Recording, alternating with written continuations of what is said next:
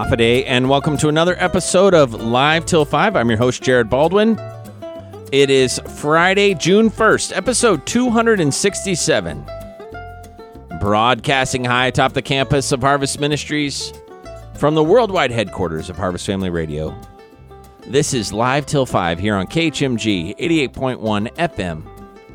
Glad to have you with us on this Friday afternoon. We hope to entertain you a little bit, put a smile on your face, give you a nice afternoon alternative as you're driving about in your car, running the kids around to sports practices, going to the grocery store, heading home from work. Some of you might be heading into work. Maybe you're working the swing shift. This will help put a smile on your face before you go into work. We also like to educate you and inform you and bring up things that are happening in the news and in the community. Oftentimes we interview people, whether they're people that are part of the Harvest organization or people from the community, different leaders, people that are organizing different events that might be of interest to you, the listener. We always want to do something that's going to help build you up in your Christian walk. And so we hope that this show, Live Till five, does that for you. You can always listen to us Fridays from three to five is our live broadcast. And then, of course, Saturdays, we rebroadcast the show in its entirety from noon to two, or Sunday nights from seven to nine p.m. So catch us on the rebound, Saturdays noon to two, Sunday nights seven to nine p.m. when we rebroadcast all two hours of Live Till five on eighty-eight point one F M. You can also listen online. We stream the audio from our radio station through our website, k h m g dot org, k h m g dot org, so you can listen to K H M G at your desk, on your smart device. There are some different uh, apps you can download to your tablet or your phone. And there are just a lot of different ways to tune in. So we want to make sure that you do that. And we'd love to hear from you. Go to Harvest Family Radio Guam on Facebook and let us know you're listening by sending us a personal message. Give us a little thumbs up, follow us. Then you'll be notified every time we have something new, like we update Uh, a new podcast, or we send out a devotional, or we put out some new pictures. We want you to be able to stay connected to us, and we love to hear from you. Matter of fact, it was just yesterday. I was at the doctor's office, and the nice lady who was working at the cashier's desk saw my debit card and saw my name, and I could tell she was looking at it a little bit, and then she said, "Oh, I thought you were very funny on the radio last week," or something like that. I'm paraphrasing. And I was like, "Oh, you listened to the show?" She's like, "Yes, I listened. I couldn't listen to it live, so I listened to it on the Saturday or whatever." And uh, we had a little conversation. And uh, I said, "Do you listen to our radio station?" She says, "Oh, yes, I listen to eighty-eight point one F M." And so it's really encouraging for us to hear from people. And we bump into people all the time like that. But another way for us to hear from people is also to get a message through Harvest Family Radio's Facebook page, or through our, our email, which you can contact us through the website, k h m g dot org. So, Hafaday and hello to all of you listeners out there, those who we know about, and the millions that we don't know about. I'm being optimistic, but you know what I mean. We have a lot of fun on this show as well. And it is the month of June, which means I have a new list, a new list provided to me by Bob the Librarian. Now, Bob the Librarian, you know, he's a librarian twelve months out of the year. Even though the library is not open right now, his work never stops. He's kind of like Santa Claus getting ready for the next Christmas, if that was such. Now, the, the main difference is Bob is a real person. Um, anyway, June is, according to this list from Bob the Librarian, uh, let's see here. Oh, he asked, by the way, when he emailed me this, um, when was Hug Jared Baldwin Day, which I would say that that holiday actually was was merged in with um, New Year's Eve way back in the early seventies, and so there is no Hug a Jared Baldwin Day anymore. Anyway, the month of June, however, is Adopt a Shelter Cat Month. We could use that here on Guam. Uh, let's see here. African American Music Appreciation Month, Alzheimer's and Brain Awareness. Uh, let's see here. Audiobook Appreciation, Beautify Your Skin Month, Uh, let's see, what else? Corn month, cucumber month, dairy month, dairy alternatives month, not to be outdone by those dairy month people. Disaster preparedness month. I just saw that come from the governor's office. Effective communications month. Uh, let's see here. Entrepreneurs do-it-yourself marketing month. Fashion in colonial Virginia month. That's a very narrow niche group there. Uh, fireworks safety month. Georgia blueberry month. Lemon month. Uh, light the night for sight month, and mango month, to name a few. And I know the mangoes, we have people bringing in mangoes to harvest now. We have buckets of mangoes in the back office right now. Thank you very much, everyone, bringing in mangoes. Also had some wonderful mango jam recently made by uh, Missus Camacho. But anyway, I digress. This week, the first week of June is, uh, let's see here, Zoo and Aquarium. Oh, I'm sorry. The month is Zoo and Aquarium Month. The week, Milk Week, just starts today. It's really just the weekend. National C P R and A E D Awareness Week starts today. Tomorrow, International Clothesline Week. Fishing and Boating Week starts tomorrow. Lemonade Day starts tomorrow.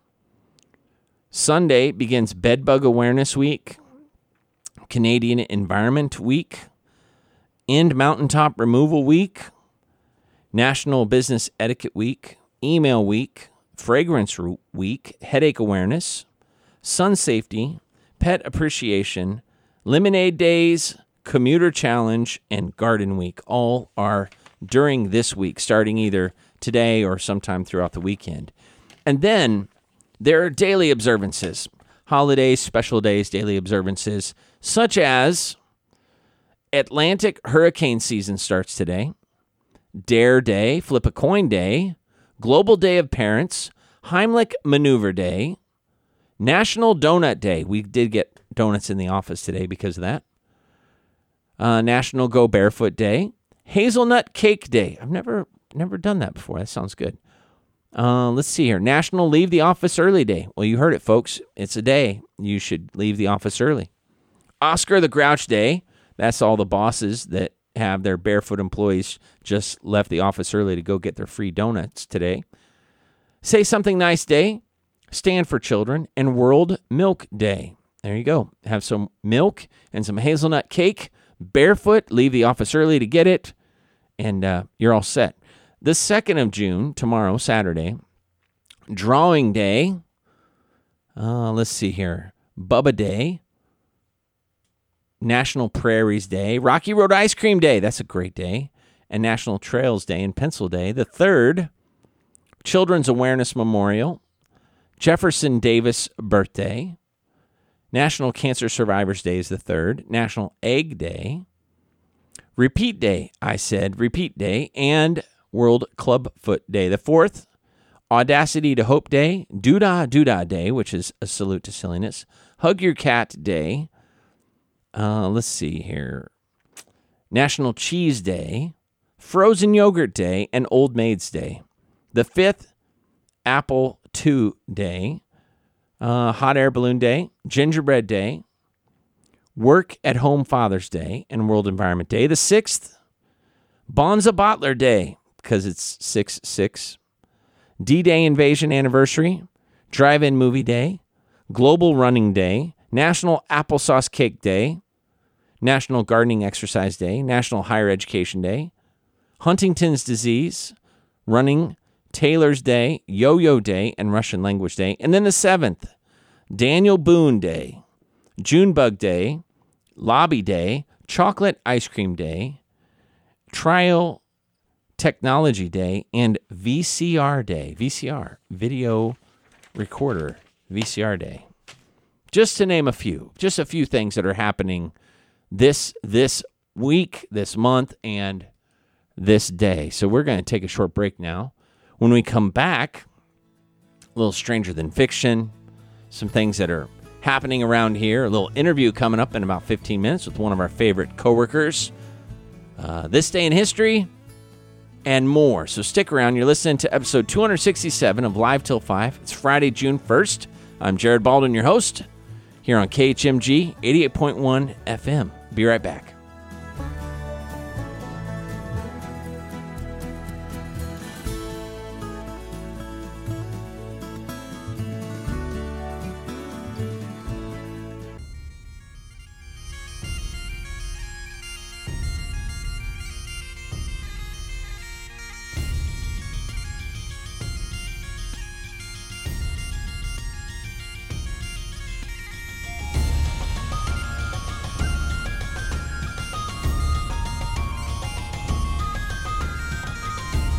And we're back with a little more Live Till five. I'm your host, Jared Baldwin, episode two sixty-seven of Live Till five, our live local talk and variety program here on K H M G eighty-eight point one F M, Harvest Family Radio. Thank you for tuning in. There's two hours of this show, and if you ever miss part of it, tune back in on Saturdays from noon to two or Sunday nights from seven to nine p.m. or go to our website, k h m g dot org, and download the podcast. Then you can listen at your leisure. And there's hundreds of podcasts to download, not just from this radio show, but other shows that we produce here locally at K H M G. And we'd love for you to have access to all of that good content. You can look up sermons by topic, by speaker, by Bible passage. You can download different broadcasts we've had here. There's there's many, many of the back broadcasts of this show, Live Till five. We'd love for you to tune in. Now, today is National Donut Day, and there are certain professions, certain professions, certain vocations, I guess, that are more associated with donuts than others. If if I was to ask you as a listener, what vocation, what what job, what what type of of person would you say is usually associated with the donut? I'll give you a second to debate about that in your car or at your workplace there. And and I didn't create this. I'm just an observer of culture. Yes. Well, there's a stereotype, and it might not be accurate, but a stereotype about police officers and donuts. And I have an article here from couple of years ago, from twenty fifteen actually, about where the stereotype about police officers and donuts come from, from Mental Floss magazine. Let me just read this to you, since it is Donut Day. And it, hey, you know what? They could be wrong. This stereotype might be totally different.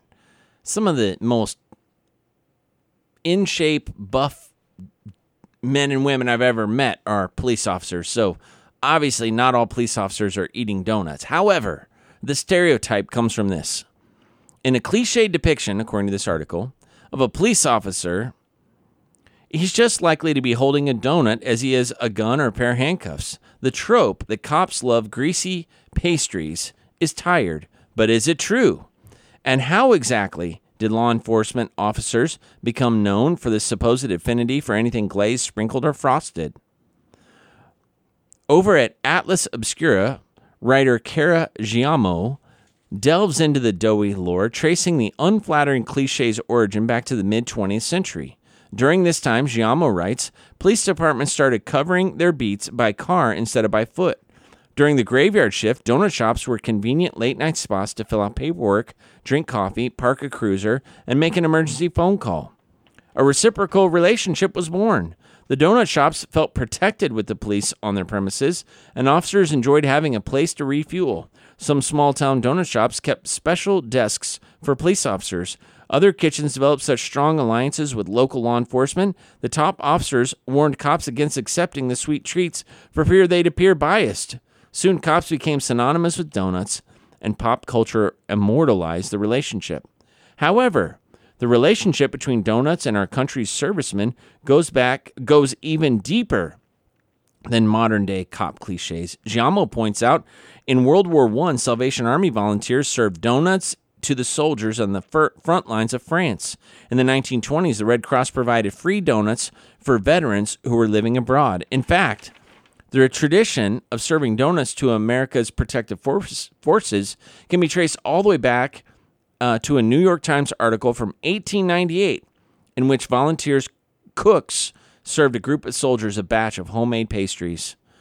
The simple gesture of care might have stuck with relief organizations over the years and perhaps helped give rise to the contemporary cop donut stereotypes that we laugh about today. In any case, the hackneyed caricature has a sweet origin story no matter which way you swallow it. Well written, Mental Floss. Well written. And that's why people think of police officers and donuts being, you know, kind of compatible, I guess you could say. Now, I have a little segment I'd like to do, and then we'll take another short break. I like to call it Happy Little Accidents, fifty Inventions Discovered by Mistake, Charlotte Foltz Jones. This book provided to me by Helen Metalbrook. Thank you very much, Helen, for this. Handy around the house accidents, or things that were not the original intention here. This one has to do with buttons on jacket sleeves.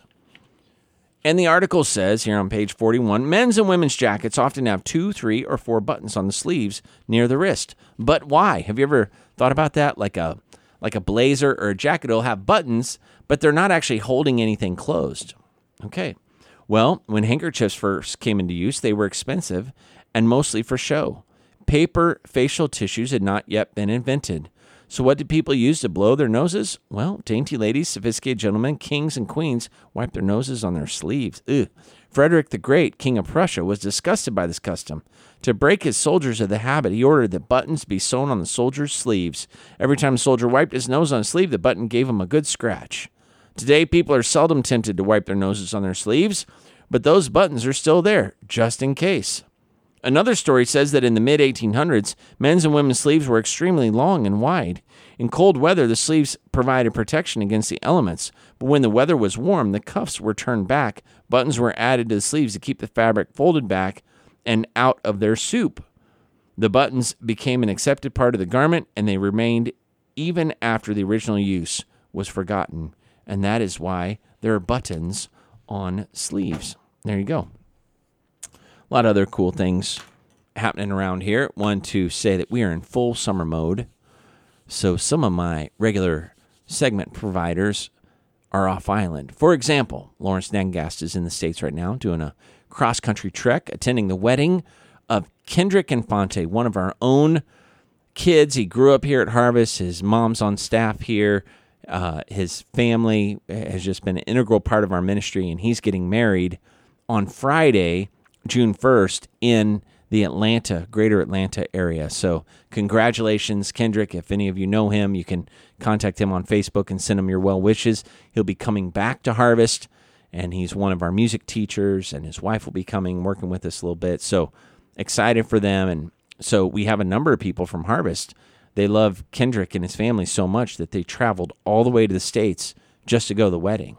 Probably half a dozen people from Harvest that are there right now.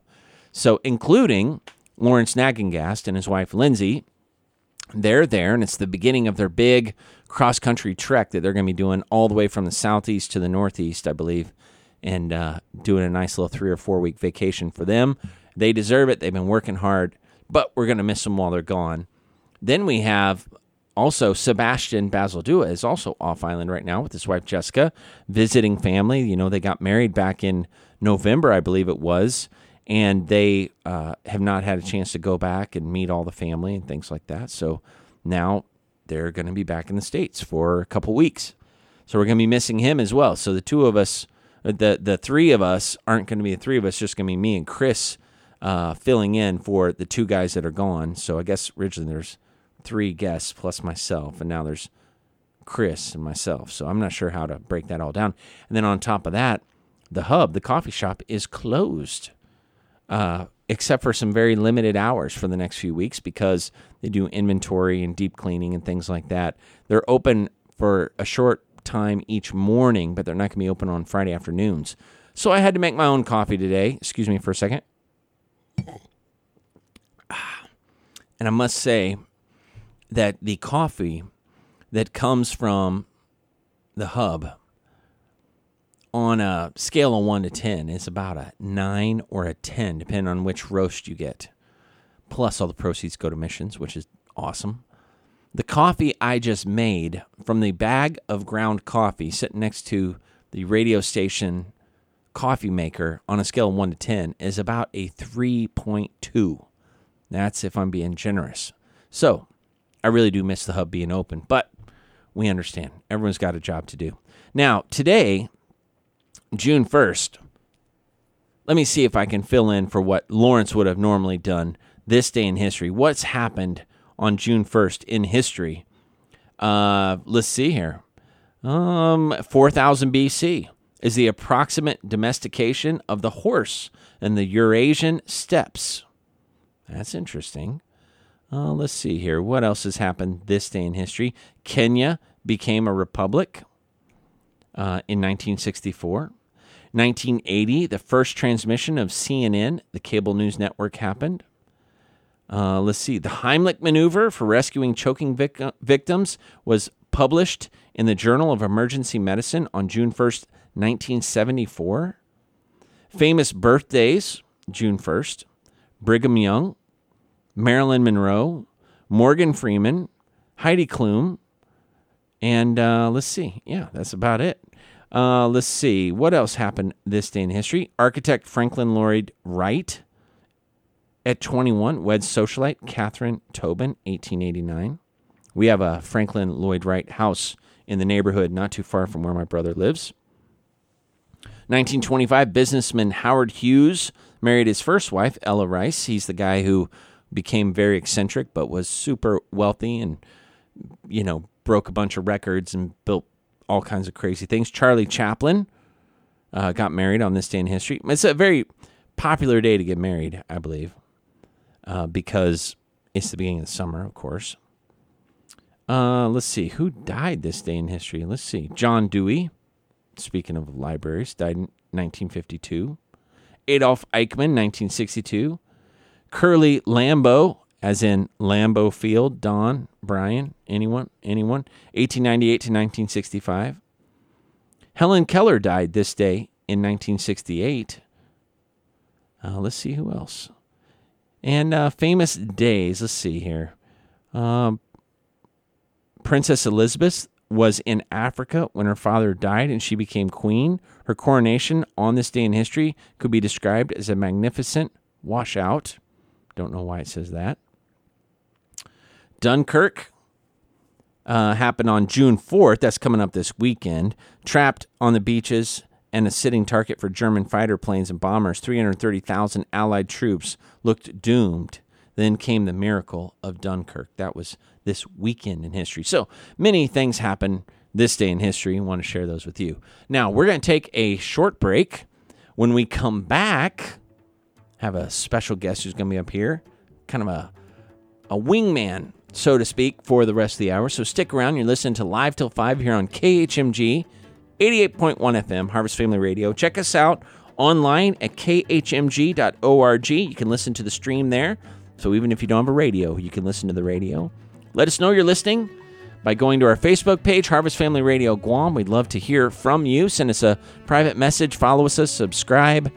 And uh, you'll be updated every time we send out a new podcast or a new picture or some new article link. And we'd love to stay in touch with you that way.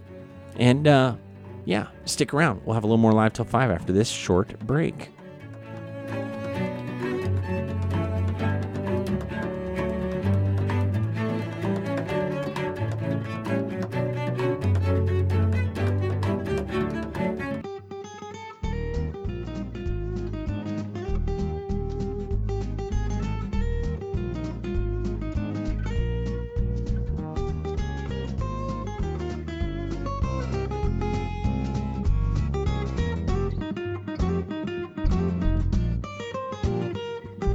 And we're back with a little more Live Till five. It's Friday, June first, three thirty-seven p.m. here at the K H M G studios.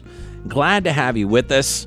Joined in studio by Chris Harper, all-around good guy and station manager. Chris, how are you doing today?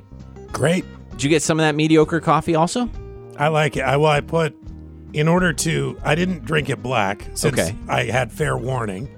So I put some coconut coffee creamer in there. There you go. Tastes all right. There you go. Well, that and that raises it because I gave it, I think, a three point two rating on a one to ten scale. It's like that, a three point five now. There you go. There you go. And then, of course, we have someone that's, that's really good at making coffee here. No stranger to the radio show. If you've listened maybe two years ago, I think she was up here with us. She's been on at least once or twice. Her brother is on the show every week. Matter of fact, her her sister-in-law is the highest-rated guest we've ever had. More people talk about her sister-in-law's interviews than any anything else I've ever done. So uh, this is Abby Nagengast, Lawrence Nagengast's baby sister, and it's her birthday, June first. Abby, happy birthday. Thank you. All right. Now, Abby, uh, uh, how old are you today?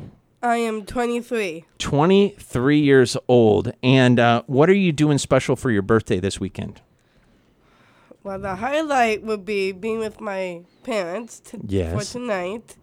And we are going to C P K. Oh, what is C P K? What's that? California Pizza Kitchen. Oh, oh yeah. That is really a good place. Mm-hmm. What's your favorite thing to eat there? The Thai salad. Oh, man, that is good stuff. And then uh, now Lawrence and Lindsay are off island, but your other sister is coming on island this weekend, right? Yes, yes. And you get to celebrate your birthday really kind of two days because yeah. it's, your, it's still your birthday in the States tomorrow here. Right. Right. That's awesome. That's awesome. Well, I'm glad you could be with us today. Thank you. Abby. Um, now, what a lot of our listeners don't know is Abby works in our office with, with us here. So she moved here the same time her mom and dad moved here. And she is uh, she works in different places on campus. Maybe let's let's tell some of our listeners, what are your different jobs on campus? Well, the only one that I'm not in the office is I'm in the cafeteria. What do they have you doing in there? Um, they have me to make a lot of things like chili. Mmm. Chili happens to be one of my favorite foods. It's popular. Ab- it's very popular. Oh, yeah. Abby yeah, and I chili. have a lot of things in common. We like a lot of the same things, like yep. cold pizza, mm-hmm. right? We yep. both like that. Yep. Uh, we we both like making coffee mm-hmm. and drinking coffee, mm-hmm. so that, that's what we have in common. Now, in the office area, you, you're doing a lot of jobs for us. What are some of the things they have you working on in the office? Um. Well, I do mail. Yep. Yep, that's an important job. It is. Matter of fact, when someone's waiting for something special to come in the mail, the person that sorts the mail is the most important person in their life for those few moments. So there you go. You have a yeah. very important job. And then um, moving to Guam from Michigan, what what has been the most fun part of moving to Guam from Michigan, and what's been the most difficult part of moving to Guam?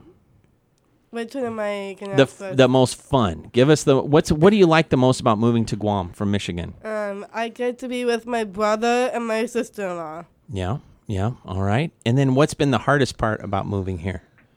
That I miss my friends a lot back in the States. Yeah, yeah, that's got to be hard. Now, when you moved here with your parents, your grandma also came too. Yes, we did. Yeah. Now that's that's pretty brave because. Um, I don't want to say that she's old, but she's older. I mean, she's, isn't she in her, she can be in her... ninety-one. ninety-one? Well, she's ninety right now. Yep. But she will be ninety-one um, June eighteenth. That's ah. pretty brave to move to Guam at ninety years old and become and be spend your ninety-first birthday on Guam. Yeah. That's That's really something. So... Now, Abby, you get to work here at Harvest and get to work in the cafeteria and the office and things like that.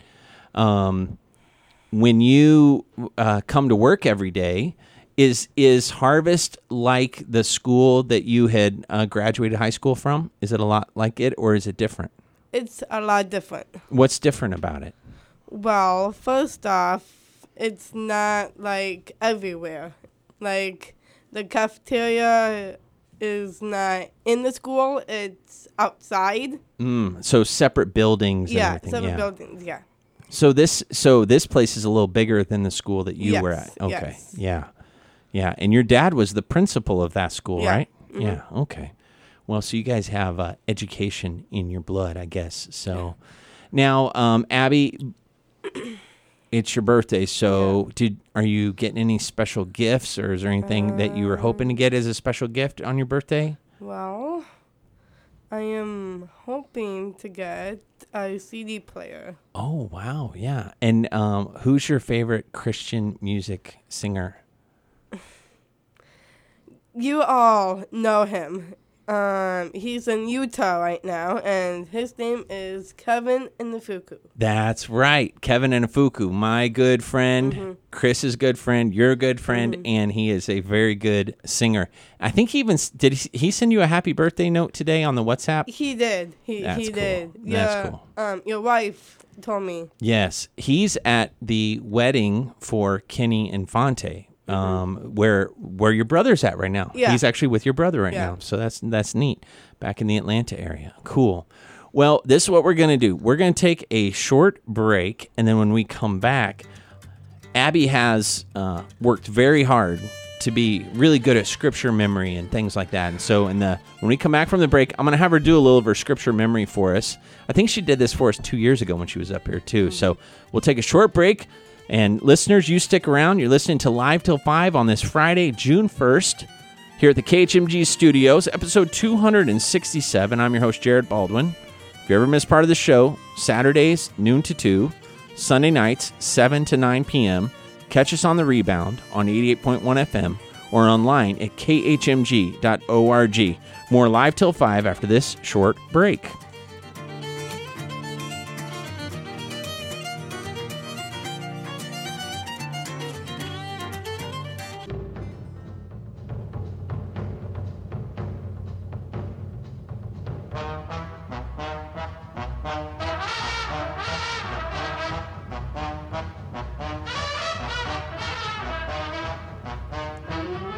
And we're back with a little more Live Till five. Still joined in studio by Abby Nagengast. Abby, I'm glad you're with us on the radio today. Thank you. Um, I want to read... I Every week I do these silly stories that I come across in the news. I call them stranger than fiction because a lot of times true stories are actually more unusual than made-up stories. Like this one, for example. I want to get your thoughts on this. So I'm going to read the story here from Reuters out of Melbourne, Australia. Kangaroos are one of Australia's biggest tourist draws, but visitors to one park are getting more than they bargained for. Tourists at Lake Macquarie, a two-hour train ride from Sydney, are ignoring warnings and feeding carrots to kangaroos, who become aggressive at the sight of their favorite sugary snack, tour operator said. Each week, thousands of people flock to see the kangaroos on grassy slopes near the psychiatric hospital, enticed by travel blogs promising adorable wild kangaroos that are tame enough to get close to and take photos with. Carrots in hand, the tourists approach the kangaroos, seeking a selfie with an Australian symbol that graces the country's coat of arms. It doesn't always end well. A photo posted by a tour operator on Facebook showed a kangaroo leaping up and kicking a tourist with his powerful legs. Other photos showed a woman with scratches on her face and a man with a bloody gouge on his stomach. Quote, kangaroos can occasionally be aggressive no matter what the circumstances are, but ninety percent of the time, it's the people who are trying to feed them who are attacked, Shane Lewis, the, uh, who operates a tourist shuttle service to the park. Lewis said he showed the photos of injuries to tourists as a reminder of the damage the wild animals can do. Michelle Shaw, a nutritionist at the Sydney Taronga Zoo, said the kangaroos had likely become addicted to the carrots, a high-sugar food that is bad for marsupials. She said, when they see people coming, they get anxiety. The sugar is on its way, and they're going to be very aggressive to feed that addiction. So, Abby, kangaroos that are addicted to carrots, and then they attack people. What What do you think of that? I really don't know. It's so, have you ever seen a kangaroo in, like, a live kangaroo before?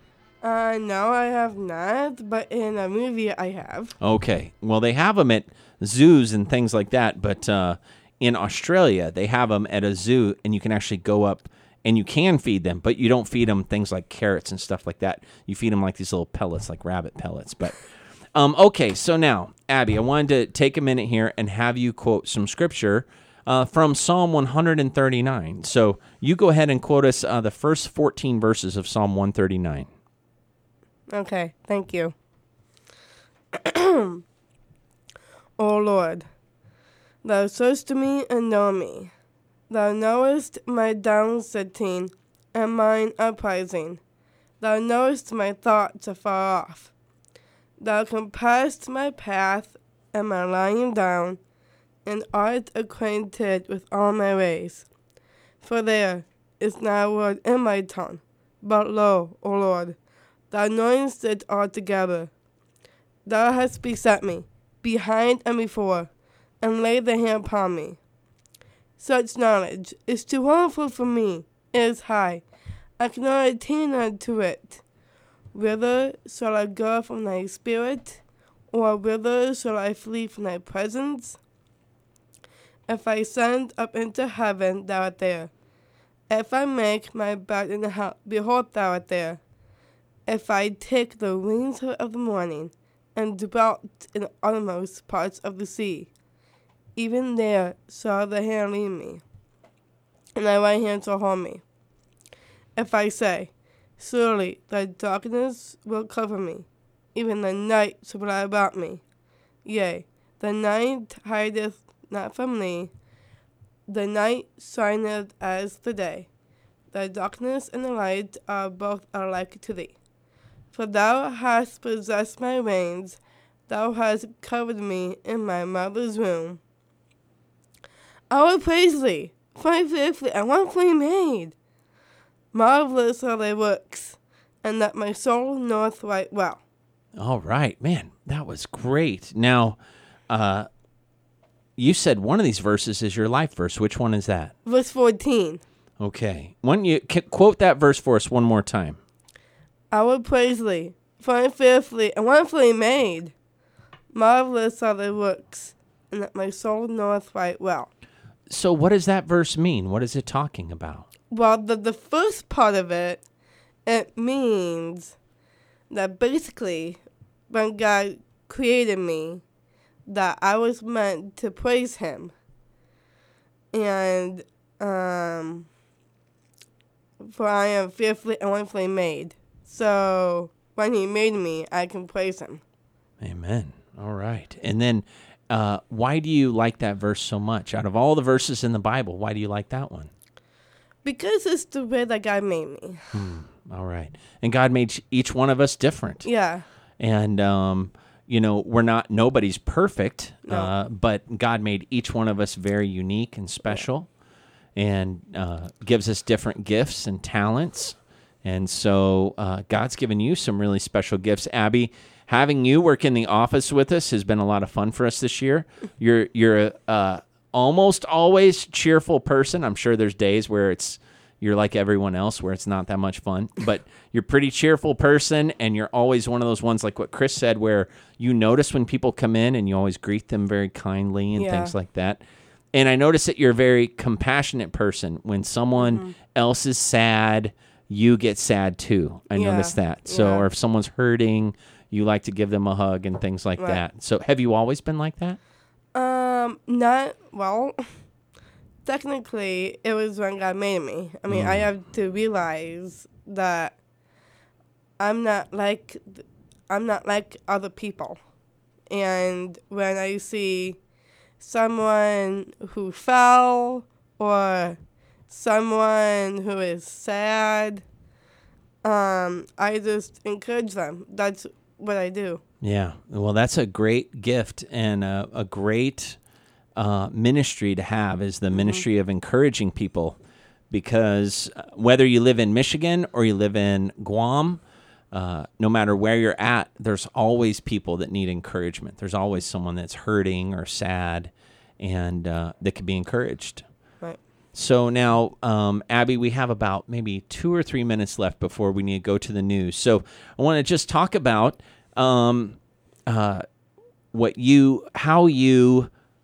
are able to be a blessing to people by encouraging them. So when you see someone hurting, what makes you, why do you want to go over and give them a hug? Why do you always want to go over and encourage them? What is it that, that like in your heart, like why do you want to do that?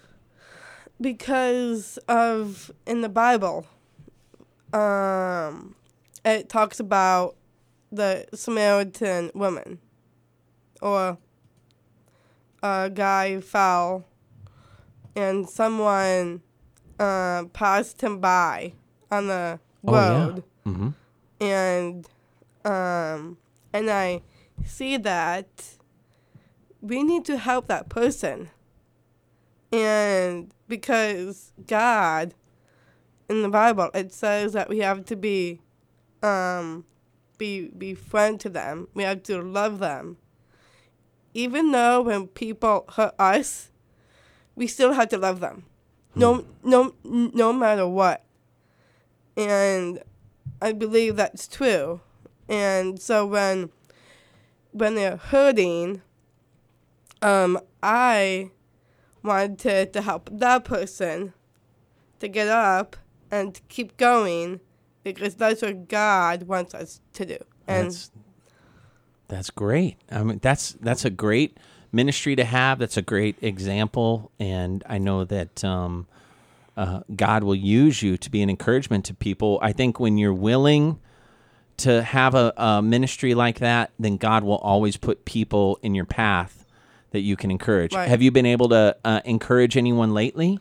Um, well, someone, can I say their name or not? Maybe, maybe we won't say their name. We'll okay. just, we'll, we'll let people kind of imagine who it might okay. be. But okay. Well, someone in the office, and I was in there, someone fell and, um, and tripped over something and, um, was in pain.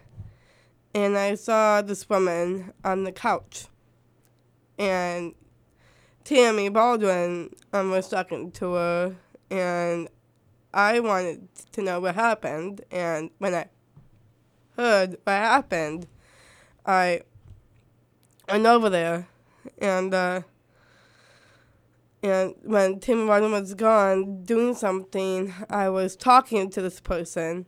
And... Um, I encouraged her to go on and not to worry about, like, how she fell, um, but to focus on getting better.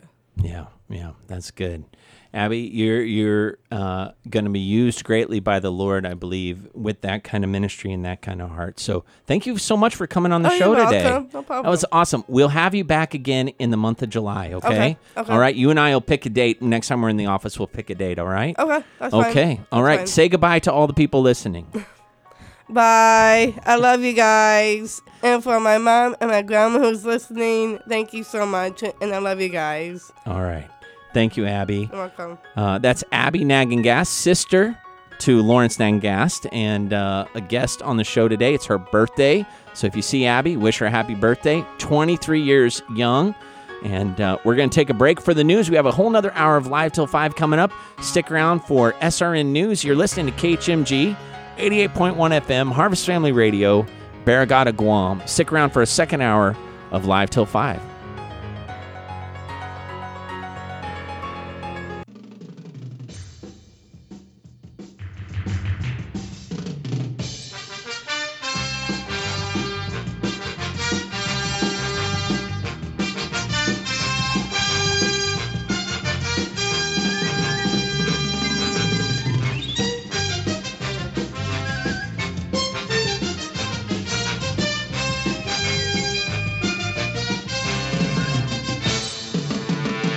And we're back with a little more Live Till five. Wasn't it fun to have Abby Nagengast on the radio with us first hour? She's going to come back next month, talk a little bit about her own life story with Down syndrome and how she, as someone with Down syndrome, how God has made her, wants other people, what she wants other people to know about Down syndrome and her testimony with that, and how people that get to know her, how they should treat her, and, and, and how they should think about people with Down syndrome. So I think that'll be a really great testimony. So really enjoyed having Abby up here with us. And I didn't want to embarrass her on the radio, but she really is a ray of sunshine in our offices. So uh, Abby's been working with us now since February, I believe it is. And um, every day that she's in the office, it's really uh, just a blessing. She's she's very helpful. She she makes coffee for us. She does the mail run. She works with us, but she's always very alert if if someone's hurting or sad or whatever. She's just always right there to give them a hug. And um, I give her high fives for the most part because I'm not much of a hugger. However, you know, on occasion, I might even slip a little hug in there as well. So now we're in the second hour of Live Till five. And one of our listeners, T P, it's that stands not for what you think it does. But anyway, T P sent me a note to remind our listeners that there's a summer devotional reading plan called Word with Zach on the Keys for Kids website. That's w w w dot keys for kids dot org, w w w dot keys for kids dot org, and you can click on Word with Zach, stay in God's Word all year, and there's a summer reading program there. And you can sign up, you can download the calendar, uh, you can do all these different things uh, with that little program there. And so I encourage you to check that out if you're looking for a summer reading program for your children especially. Great way to engage them in God's Word. I have a couple Stranger Than Fiction stories for you here in the second hour. Now, we've been doing Stranger Than Fiction stories. I remember talking with John Collier, brainstorming, what would we do if we ever had, back then we were talking about, could we even fill one hour of a show? And then what would we call it? And then it kind of changed into, okay, so if we could do an hour alive until five or something like that. And then we started talking about what would we fill the show with? Could we do news? Would we do sports? Would we do weather?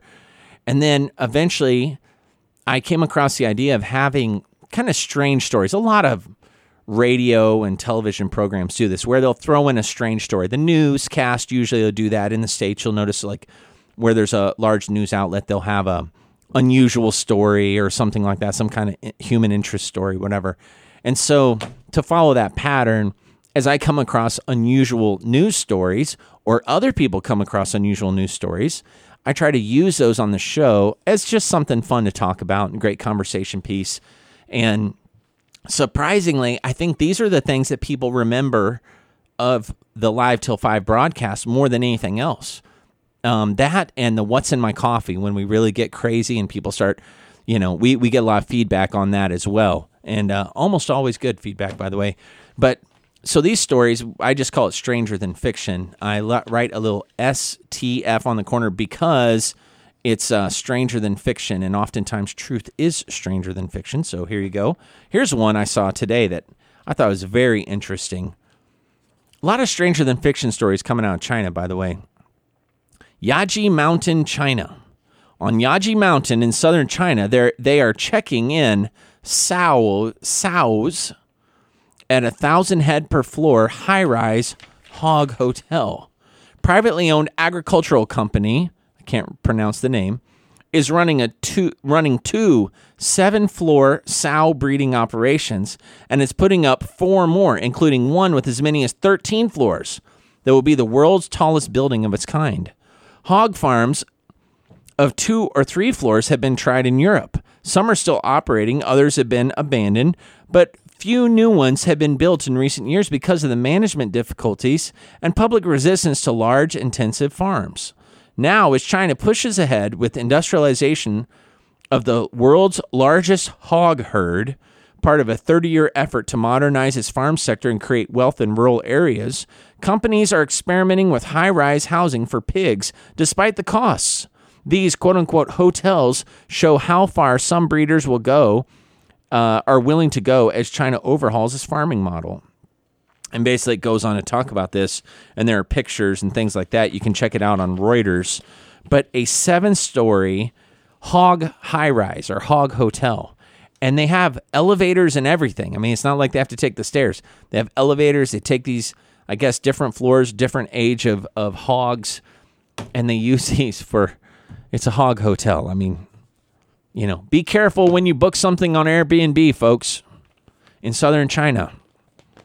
If it says hog hotel, it might be literally, literally uh, talking about that. Anyway, another animal thing here. You've you've probably followed this story. We've talked about it a couple times over the last number of years because it just keeps, it just won't go away. It's like a bad penny. It just keeps turning up. Federal appeals court tossed out a lawsuit filed on behalf of a monkey attempting to collect on a copyright violation. Animal rights group PETA, uh, let's see, um, People for the Ethical Treatment of Animals, I believe it is, sued a British photographer last year after he took payment for a selfie photograph snapped by an inquisitive crested uh, uh, macaw in two thousand eleven. According to PETA lawyers who brought the suit, the copyright for the photograph belongs to the creature. that pressed the button to drop the shutter on David Slater's camera. Slater claimed the photo belonged to him because he set up the shot. A district court ruled in Slater's favor, and the Ninth Circuit Court of Appeals dismissed PETA's case on April twenty-third, stating that the monkeys lack standing to sue and that animals cannot hold copyrights. There you go. Here's another animal one. It would usually be safe to assume that an egg weighing three pounds and measuring twenty-eight inches around isn't real.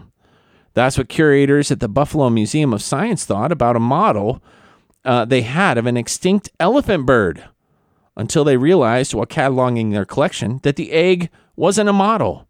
The mislabeled egg in Buffalo, New York is one of the relatively few real eggs left by the extinct elephant bird, a flightless creature that was native to Madagascar and typically grew to weigh about a thousand pounds. The egg is now on display at the museum. That's a big egg.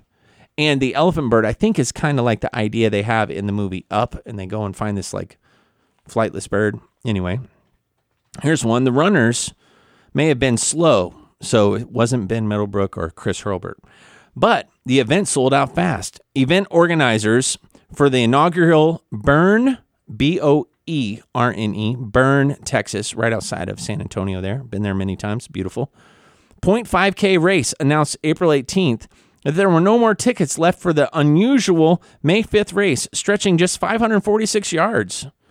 Join your fellow underachiever for a day, actually more like ten minutes, of glory, celebration, and participation trophies, the event website advertised. The half-kilometer race also featured a rest stop at a, the halfway point where runners could refill on coffee and donuts or um, go to the designated smoking areas. Runners who competed in this completed this event got a T-shirt and what the website called a pretentious oval Euro-style point five K sticker. That's hilarious. A pretentious oval Euro style point five K sticker. And that is, isn't that so true? I might or might not have had stickers like that on my vehicles in the past. Uh, here's another one. Concern that panhandlers, that's uh, people that beg for money and ask for handouts and things like that, panhandlers and loiterers, people that just hang out and kind of cause a nuisance, we're making customers feel unsafe. The seven eleven convenience store chain has turned to Mozart and Bach. Stores with problem loiterers are using outdoor speakers to blast classical music, and it seems to be prompting non-customers to leave. Manuel Souza, a homeless man in Modesto, California, told the Modesto Bee that the music makes it difficult for non-customers to, quote-unquote, hang out and gossip and joke around, end quote, at the seven eleven. The chain reports a very positive feedback from customers about the atmosphere created by the music devices. So basically, the loiterers and panhandlers don't like classical music. The problem is then you're going to have like the whole Harvest music staff hanging out outside of seven eleven, and then what are you going to do?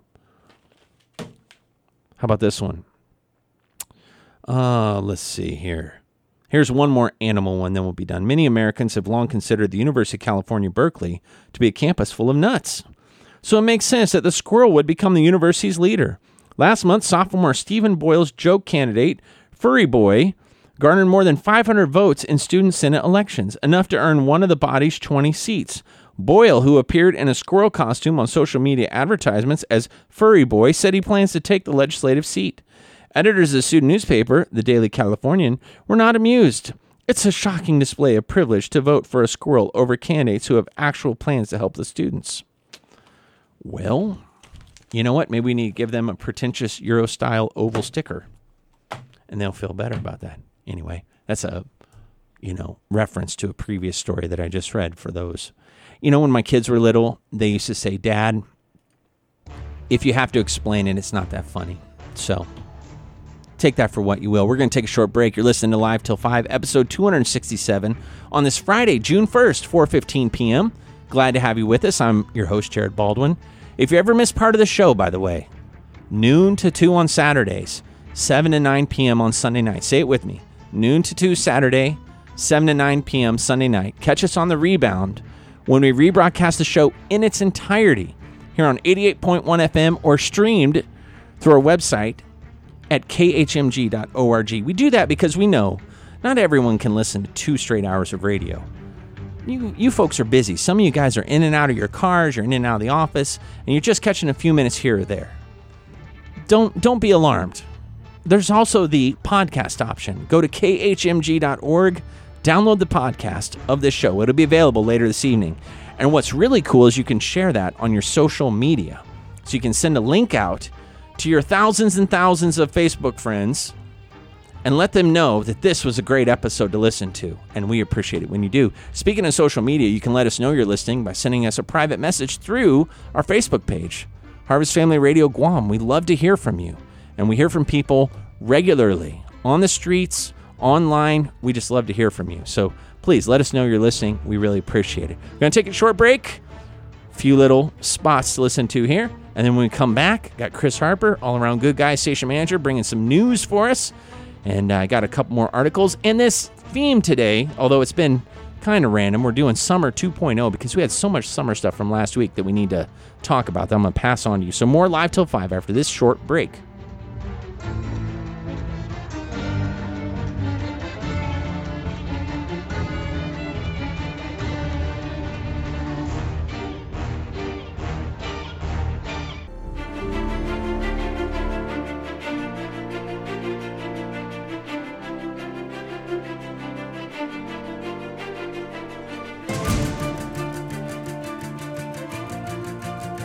And we're back with a little more Live Till five. Joining the studio, Chris Harper, all-around good guy, station manager, resident newscaster, uh, basket weaving apprentice, um, journeyman um, at helping people select fake eyelashes, and um, overall just a, a jack of all trades, I must say.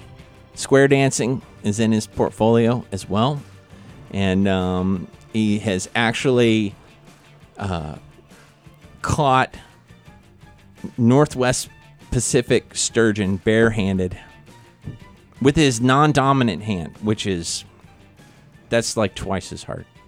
Welcome back, Chris. Glad to have you here. Thanks, thanks for that introduction. I like to I, I like to build it. it up a little bit. Right. Some of that may or may not be true. It's it's that that's the thing about it is that's I, I'm not going to give an introduction like that because it will undermine yeah. the credibility of the news. The news brought to you by the guy that caught yeah. may or may not have caught uh, Northwest Pacific sturgeon with his non-dominant sturgeon. hand. Sturgeon. Yeah. I've yeah. never heard of North. I've heard of Northwest Pacific salmon. Sturgeon. That's more of a it's more of mid, a, it's even more Midwest. Well, you know, it's even more rare. Yeah, oh, it's rare. It's like all right. super rare, and I they're like six hundred pounds. So yeah. yeah, what I have done is I've shot um, with a bow and a string on it. I've shot um, uh, carp. Okay, you ever seen that? Oh before? yeah, yeah, and their their scales yeah. are like are like armor. Yeah, that's well, it, yeah. you have to shoot them with a broadhead. Right. Yeah. Right. And uh, you have to get rid of them. They had a bounty on them in yep. in. Uh, Where the invasive I grew up. species, yeah, and right. uh, basically you don't eat them or anything. You no, can't eat them, no. But, it, but uh, they just need them killed. Yeah, so yep. you can take a, a bow, a compound bow. You basically attach a an a, uh, an attachment to it, and then you know fire from the boat. Yep.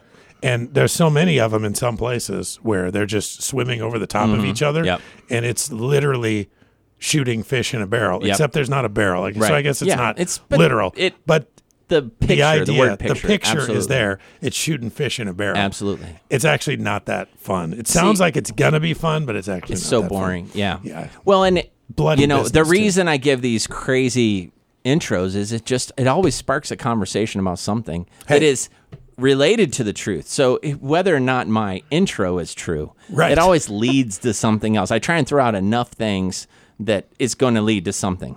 Yeah. Well, should I do so the let's, news then? Hey, let's get to the the verifiably true parts of our show. Okay. Well, most of these items from S R N News, and I'll get into where else uh, I get some of the news as we uh, as we move through. But these are some follow-ups on some of the stories that we've done previously. North Korea seems to be in the news most of the time on a Friday afternoon. The United States on Thursday... Uh, There will be a North Korea story in a moment, but let me start with this. The United States on Thursday said it will impose tariffs on aluminum and steel imports from Canada, Mexico, and the European Union. reigniting investor fears of a global trade war as Washington's allies took steps to retaliate against U S goods. Now, just keep in mind, uh, we're talking about Canada, Mexico, and the European Union, generally perceived to be allies of the United States.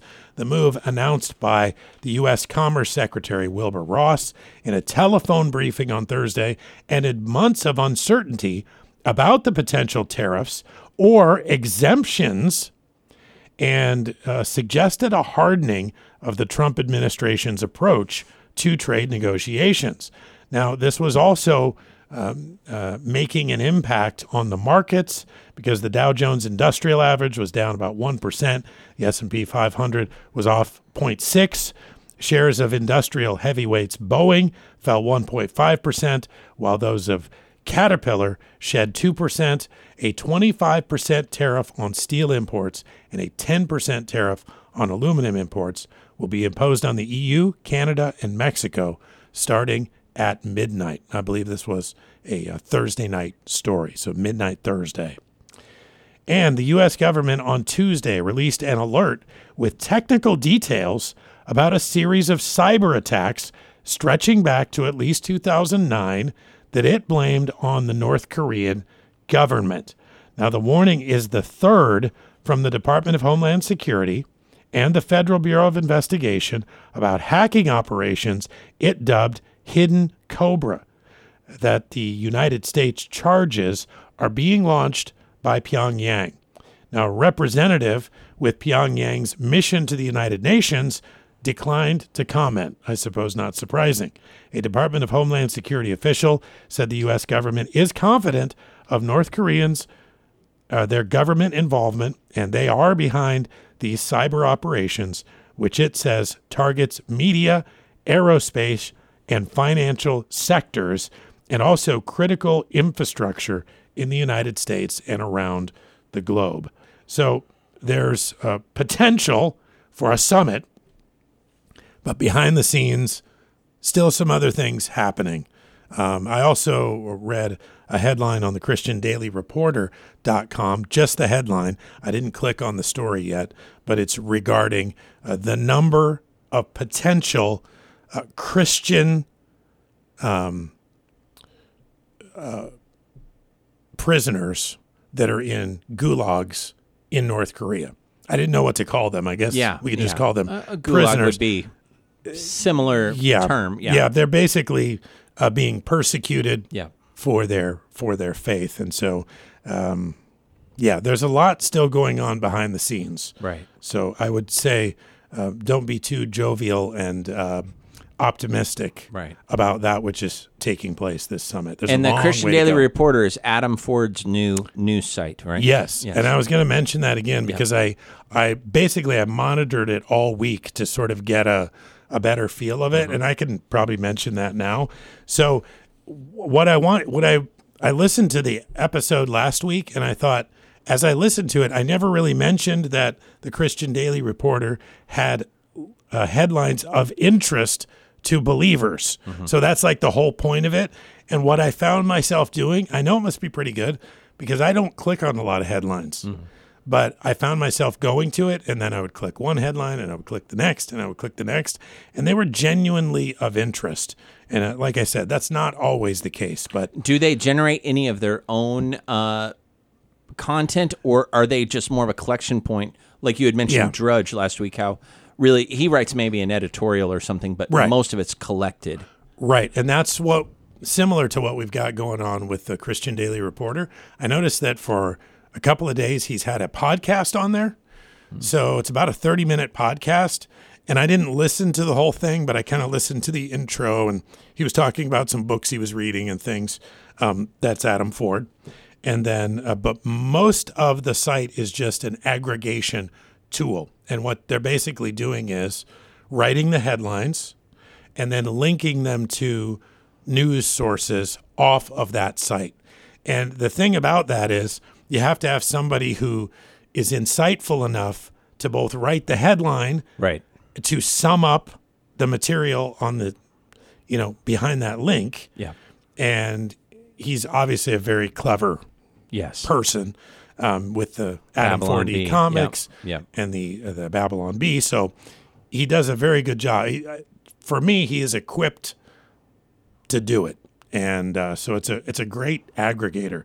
Um, you do have to go to the website, christian daily reporter dot com, but it does give you links to a bunch of different news websites, which I would recommend if you're if you're concerned about the credibility of news. Read widely, yeah. and you'll get a better idea. But let me Excellent. just do the last uh, story that I had for today, um, which is interesting. It's in our our area of the world, again, shrouded in Chinese military secrecy and hidden from the eyes of journalists, Beijing's buildup of a man-made or man-made islands on the reefs in the maritime heart of the Southeast Asian Sea is a vexing story to report. Reuters deputy head of graphics, Simon Scar, which this isn't, I'm going somewhere with this. Uh, he's based in Singapore, and he had previously dealt with private sector satellite imagery that provided um, uh, details that he felt could be helpful in finding out exactly what's happening in the South China Sea. So late last year, in a conversation with Earthrise Media, an independent group helping journalists obtain and analyze satellite data, this employee of Reuters, um, uh, he was wondering and asked them about a possible count of buildings on China's seven man-made islands in the Spratly Archipelago. And this is a hotly contested area of the world, always in dispute as to who owns these islands and these waterways. Uh, during a six-week period, Earthrise digitally scrutinized hundreds of images dating back to twenty fourteen, when China started rapidly building on those islands, and Reuters journalists checked that data with a range of military and academic contact, uh, contacts, and on a spreadsheet of figures confirming extensive construction across the South China Sea, one number stood out. The Subi Reef was home to nearly four hundred buildings. Whoa. More than expected, and nearly double the number of the similar islands. Now, I thought this was interesting because basically it was a curious Reuters employee who had worked in the private sector on some technology and had the foresight to say, hey, could you check out this? Right. Um, could you check out this area of the world? Because we don't know much about it. And so there's a lengthy article on S R N news dot com about this that is pretty interesting. And you also get the idea that Um, maybe China's motives aren't one hundred percent pure as the driven snow mm. um, in regard to this part of the world. So it's a dangerous world that we live in. Yes, it is. But I thought that was, for our neck of the woods, a very interesting yeah. developing story. Yeah, China's kind of creating their own Marianas Islands uh, in this right. region to right. same strategic reasons. So, yeah. And and if you think about, it's been happening just since twenty fourteen. So we're talking about four years, and we're talking about a rapid and massive buildup. Yeah. And uh, it goes into some detail on uh, S R N news dot com, and, and it links you to a couple other sources as well on that uh, info. But I thought it was interesting. Very interesting. Very, very disturbing. Um, okay, so I'm going to take a break here in a second. And, sure. And when I come back, I'm going to have uh, some some listener-submitted content from Troy the Boy, Troy the Boy Prince. I'm trying to come up with a cool Troy name the for boy. Troy the Boy Prince, because Boy Prince, you know, but Boy Prince, oh. and he's Troy the Boy. Oh, I Troy see. the Boy Prince. I got to keep working on it. I didn't I don't, catch it the first time. Yeah, I know, and, and and when you have to explain it, maybe it's not that good. But anyway, Troy provided me with some great content, which ties into my topic, Summer two point oh. Before I go to that, and I know we could talk about this for two hours, so we are setting a time limit of okay. five minutes on this topic. Oh, is this something I'm, I'm going to rant yes, about or rave about? A, rave, rave, rave, not rant. Hopefully, good, good, N- good. Not like my grape jelly sidetrack last week. Um, I'm I'm considering becoming a European, really worldwide, but European soccer fan. Wow! Selecting a team, so yes. selecting a club, and uh, maybe maybe a club in each of the major, you know. But oh, but wow. at least pick one. I want to pick one, right, and root for that club. And I'm gonna. I've been watching a few YouTube videos for sure. Americans. First off, understanding UEFA, understanding how the different um, confederations work, understanding the difference between the cups within the national leagues, and yeah. then the overall uh, how all the different leagues all come together for the one big, and kind of how the timing works and what it means to loan a player. So I've been trying to get my knowledge base built up because I understand a lot about football or soccer, but what I didn't understand was how all the leagues work together. And I'm familiar with the names of a lot of teams, Leicester and uh, you know Real Madrid and all these different ones. But that's interesting. You Leicester. got Leicester and you got Real Madrid. Those yeah. are two quite different teams. I know, and they, but you know they both sold a lot of jerseys in the last couple of that's years, right. and then I know some of the big name players. But I'd like to work my way. And so what I'm thinking about doing, Chris, is taking just a few minutes, because it probably doesn't appeal to most of our listeners, but I want to work through this, and I, I'm going to use your advice because you have a lot of knowledge in this, and I am. I think I've decided I'm going to do it. I'm gonna. Okay. I'm going to pick a team. I want to go through the process of doing yeah. my research, pick a team, and I'm going to root for that team. And okay. um, I just, you know, I think it'd be fun to follow a team, a club, and then probably keep an eye on the national, the the nation by nation, um, because you know with the CONCACAF and different things like that, you know with, with the U S versus Mexico, Belize, all these, I I think it'd be very interesting to keep up on that as well. Yes. I like M L S a little bit just because it's it's like the Americanized version, right? You you don't have to keep a close eye on it. It's kind of popular. Coming from Kansas City, of course, with the Sporting, it's becoming, they're trying to become uh, Soccer U S A there, yeah. um, putting a lot of time and money into that. So anyway, I just want to let you know. So can you give me the first bit of advice you would give to someone that is wanting to venture into rooting for a European soccer club? Okay, well, I... I did this. I decided. I, I remember you, you saying did. this. I remember I you saying this. I decided to become a soccer fan. Right, right. Because I was trying to avoid another hobby that I was, I had sort of just crept into, and I was mm-hmm. listening to a lot of talk radio and stuff. So I decided to become a fan. Right, I mean, it was right. just, it was not like, oh, I just found it and then right. I, I made a right. decision. So you're and you're I'm on a, the right direction. And I'm here. an armchair. Like I like soccer. Like I ref soccer games here. Oh, yeah. My son played soccer, so I like it. But yeah. I don't just sit and watch or listen to it regularly. It's very irregular for me. So yeah. I figure maybe if I pick a team, and since you've okay. gone down this path, I would be interested in it more specifically, and then I could kind of follow one, especially pick one club that okay. I could get really interested in, follow their players and stuff like that. Well, first of all, I'm a big proponent of following your U S-based team. Mm-hmm. So I would say you already got Sporting, Sporting. so you're good yep, there. Right. I, I also and there's overlaps because some of these players, you know, right. yeah, they go back and forth to teams, but the most accessible league in the States is the English Premier League. Mm-hmm. And since it's in English, you've got some advantages there. And if you go try to find clips on YouTube, they're going to be in English. You're going to have some advantages there. But the Bundesliga in Germany also has an English-speaking YouTube channel.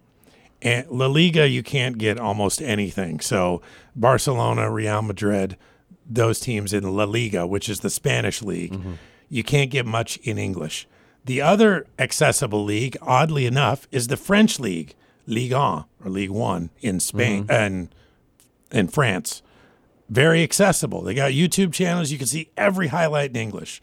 So if you're thinking about English, you're probably good with either um, the English league, Premier League, Bundesliga, which is German, and the French league, Ligue one. I'm not too sure about the Italian league. I, I have never found any Italian league hi- highlights, even on YouTube, that are in English.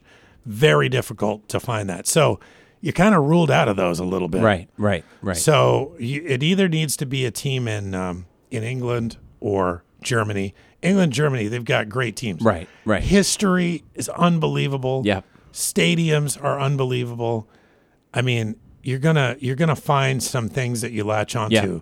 If you like big crowds and a lot of excitement, you could go for like a Borussia Dortmund, Borussia Dortmund in in um, the Bundesliga, mm-hmm. yellow stands. They got ninety thousand people there, eighty-five thousand wow. wow. people there every single week. They're insane. They're crazy. And Christian Pulisic, who's a U S mm-hmm. national team yep. player, yep. is one of their main players. And uh, but in the Premier League, you might want to stay away from the big teams because everybody's a fan of the big teams. Right. True. True. Uh, Manchester United, Manchester City, Arsenal, you know, Tottenham. Uh, is Sunderland, is that still a... Sunderland is now in the they get championship. Relegated? They got relegated That's last right. year. That's right. And so they're in the championship okay. now, which is all the right. league down. Right. I, like I said, I could, you, right. you said I could yeah. go on all day, but right. I would stick with probably the Premier League or the Bundesliga. Okay. And then if you want details off the air, yeah, I can provide no, those. Uh, this is going to be a, we'll take less than five minutes every week, but yeah. I want to go through yeah. this process because I'm, I I really want to become a fan, and yes. I want it to overlap. I've got family members and friends that are really into soccer as well, and they follow it, and I want to be able to have intelligent conversations. I enjoy it. Yeah. I enjoy watching. Number one uh, lesson on one of these YouTube videos was Americans are so used to just watching the guy with the ball. But if you yes. do that when you watch football on uh, uh, soccer on yeah. T V, you miss ninety percent of the game. Absolutely. It's everything else that's happening yep. uh, that you want to keep an eye on. So the ball, you'll get a replay of whatever's happening with the ball. So yeah. Anyway, it's great. Well, thanks for the advice. And uh, good thing we, we set a time limit on it because I know you're passionate about this topic yes. in yes. a good way. So, yep. all right. Well, Chris, thanks for bringing us the news as well. Really appreciate it. Yep. All right. Uh, you have a great weekend. Listeners, stick around. We're going to have a short break and a little more Live Till five, including our topic and some listener-submitted content from Troy the Boy Prince. More after this short break.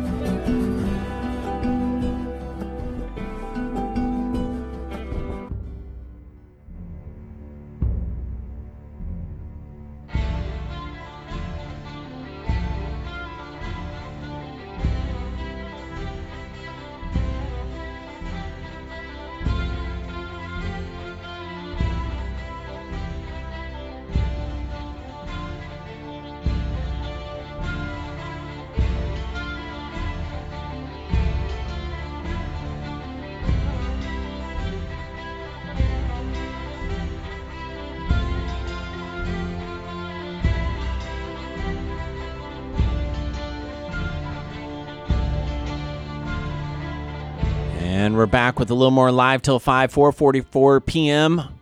on this Friday, June first. Troy gave me this list here. Five of the most unusual summer camps. The top five. From business insider dot com. Good job, Troy, as far as uh, citing your references. That's always good. That gets you out of hot water if something is said that isn't accurate or doesn't match up with what someone else thinks. You can say, well, I just got it from this place, so good job. Camp number five, Camp Jam in Norcross, Georgia. It costs one thousand five hundred ninety-five dollars for a week. And it is a music camp for kids seven to seventeen years old who want to know how to play.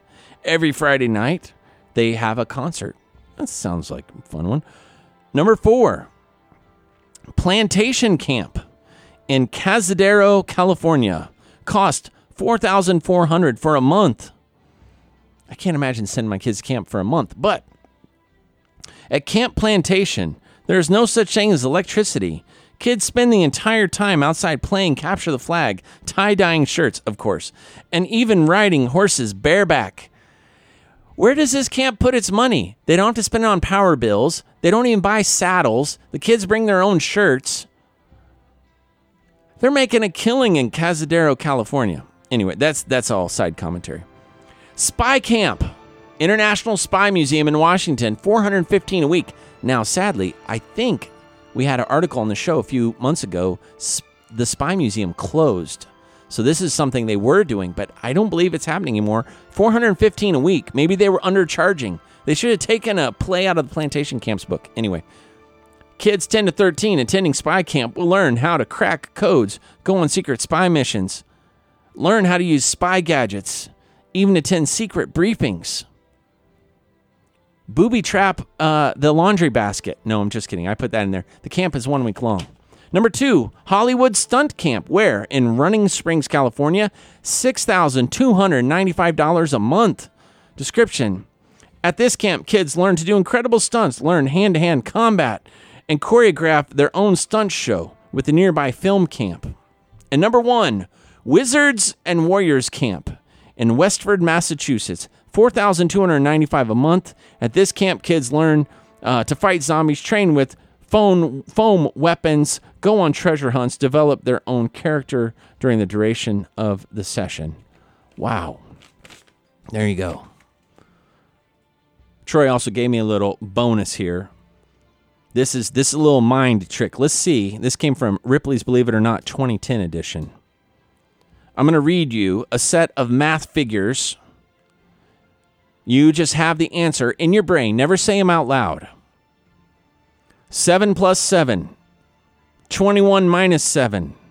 ten plus four. thirty-four minus twenty. sixteen minus two. eleven plus three. Now, think of a vegetable. Most people choose carrot. Did you choose a carrot? There you go. Thanks a lot, Troy. Appreciate it. Now, it is summertime. We're officially, I think the first day of the, I think the, the summer equinox is June twenty-first or twenty-second, the longest day of the year. But it is summertime, and people go on trips and take vacations. Here's a few tourism stats from twenty seventeen and twenty eighteen. I'm not going to go through all of them, but this is from TrekSoft, a website focused mainly on tourism information here. Booking trends, for example, fifty-five percent of leisure travelers just take one to two vacations a year and put a lot of thought into planning these trips. However, when presented with promotion offer, thirty percent would take a trip when they weren't planning. twenty-five percent would consider going to a destination that they weren't even familiar with, if there's a thirty percent off promotion.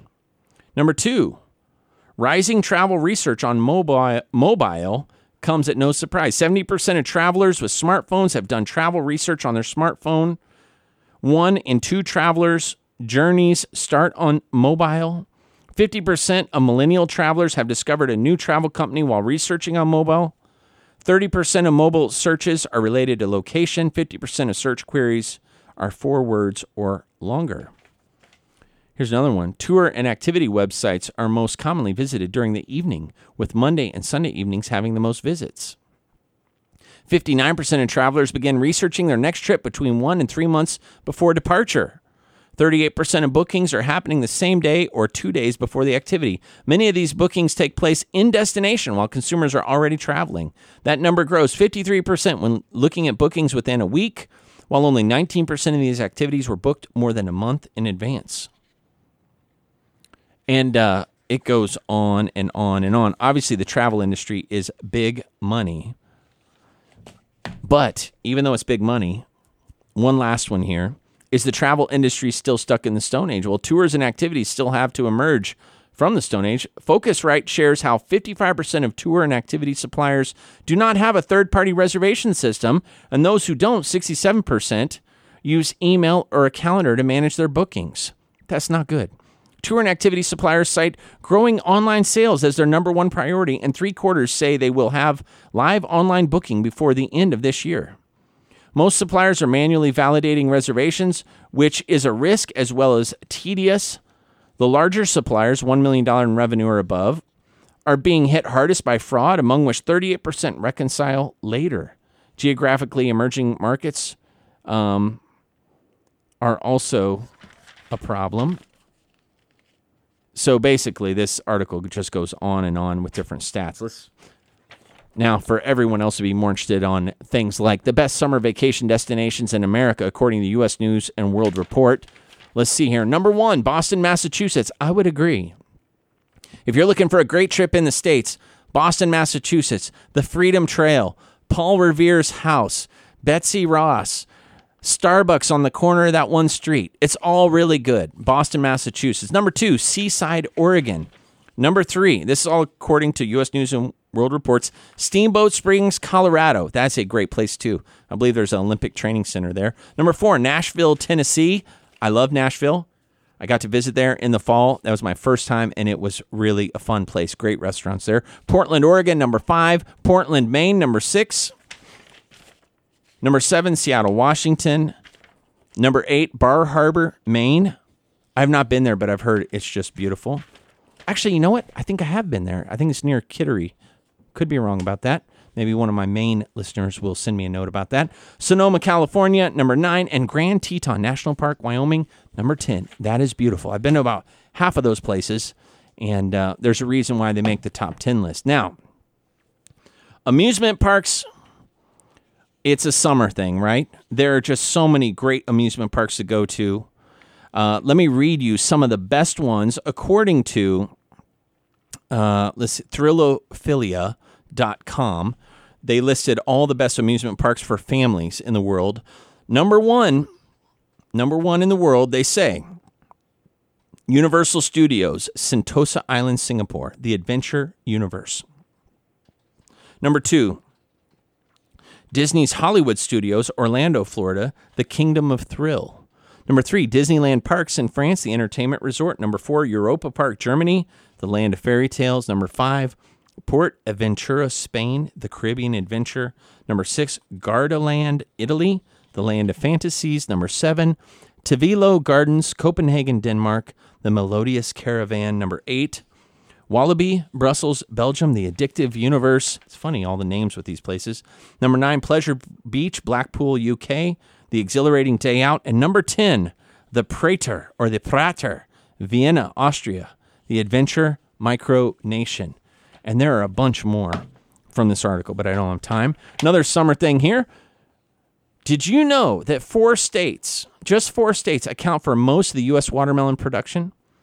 While this is from the farm dash equipment dot com article, July third, a couple years ago here. While watermelons are grown across the United States, most production occurs in four southern and western states that offer consistently warm temperatures, seventy to ninety degrees Fahrenheit, and a growing season that requires up to three months. Most commercial production is limited to the south and southwest. Florida has historically been the top producer of watermelons and accounted for nineteen percent of the three point nine billion pounds of U S watermelon production. Couple years ago, Florida and three other states, Georgia, California, and Texas, account for two-thirds of the U S output. Seedless varieties are in increasing demand. The share of seedless watermelon in total watermelon shipments in the United States increased from fifty-one percent to eighty-three percent in just ten years. Seedless varieties, typically started as transplant rather than from direct seeding, require more intensive management and are more reliant on bee pollination than seeded varieties, with the cost differences generally visible at the retail level. I did not know all of that. Florida, nineteen percent, Georgia, seventeen percent, California, sixteen percent, Texas, fourteen percent. Those are the top four. They they make up most of the watermelon production in the U S. You also have South Carolina, seven percent, Indiana, six percent, North Carolina, six percent, and all the other states combined, fifteen percent. That's a lot of watermelon, folks. Tell you what, let's take a short break. When we come back, we're going to have just a little more, just a little more talk. I'd like to talk to you about the country of the day that is the hardest, one of the hardest countries on the planet to be a Christian. I'd also like to just tell you one quick little story as we wrap it up. So stick around, a little more Live Till five after this short break.